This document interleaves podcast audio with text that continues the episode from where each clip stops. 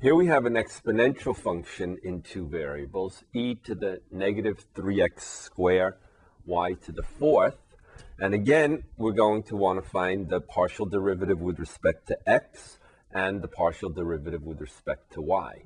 So let's uh, again take a, a, quick peek at a function of a single variable.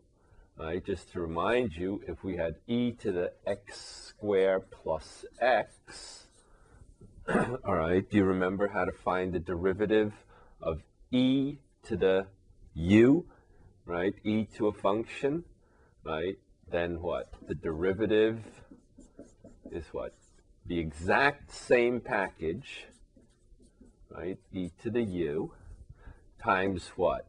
Times, again, right? Times the derivative of the, the u function, so that's times 2x plus 1. All right, so the derivative of e to the u is e to the u times du dx. All right, I hope you remember that. So let's look, right? The partial then with respect to x is what? This is e to the u. So the partial is e to the u okay, times what? Times the derivative of u with respect to x, thinking of y as being held constant, right? So what do you get? You get minus 6x y to the fourth. All right?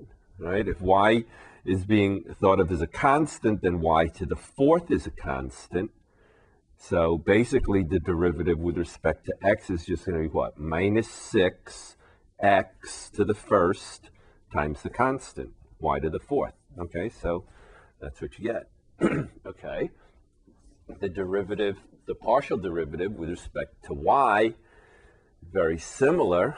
I'll give you a second to to think about what the answer there is. All right, so the easy part is what? You just write down exactly the same function, right? The derivative of e to the u is e to the u, and now we have to multiply by what? The derivative of u with respect to y. This time we're thinking of x as a constant. So again, if x is being treated as a constant, then 3x squared, right, or negative 3x squared, this whole package is a, a little constant. So what are we going to get? We're going to get this little package that's a constant times 4y cubed. So that's what? That'll give us negative 12 x squared y cubed. All right, for our next example, we're going to look at a function that includes a couple of rules. So it's going to be 2x to the fifth times 3x squared plus 2y cubed to the 10th power. All right? So what rules do we need here? Right? Well, that one's easy, right? We, will need the generalized power rule, okay? But we'll also need what? The product rule, right?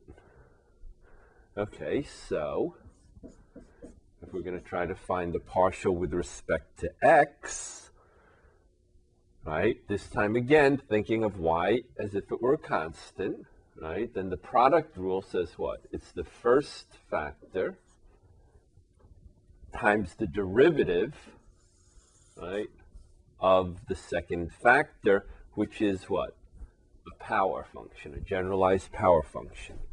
So the derivative is the power times the inside function, okay, to 1 less, okay, 10 minus 1 is 9, times again what? All those chain rule applications include what? The derivative of the inside function with respect to x, right? Thinking of y as if it were a constant. So if y is a constant, y cubed is a constant, and 2y cubed is a constant. So it's really plus zero, right? Which of course you don't have to write. Okay, but I just write it so that you know you know I'm thinking about it. Okay, plus the second factor, so that's 3x squared plus 2y cubed to the 10th times the derivative of the first factor. Again, with respect to x, it's pretty easy, right? 10x to the fourth. All right, and then we can do a little bit of simplification just to sort of keep our algebra skills sharp. We can take out a common factor. Well, what's common? Here we have a 20x to the fifth 3x squared plus 2y cubed to the ninth times 6x. We, we don't need to concern ourselves with the plus 0. And here we have what? 10x to the fourth times 3x squared plus 2y cubed to the 10th. So what's common? Well, the easy thing that's common, I think you can clearly recognize is what? 3x squared plus 2y cubed to the ninth. All right. So 3x squared plus 2y cubed to the ninth. And then what? We have 10, 10x to the fourth. We have what? We actually have what? 120 x to the fifth. So what's common? 10x to the fourth, right? And what will be left behind? Well, we took out a 10 we took out the 3x squared plus 2y cubed to the ninth. So this is out, this is out. We took out x to the fourth. We had x to the fifth. So there's a 2 left behind, an x left behind, a 6, and another x. So that's what? That's 12x squared that got left behind, right?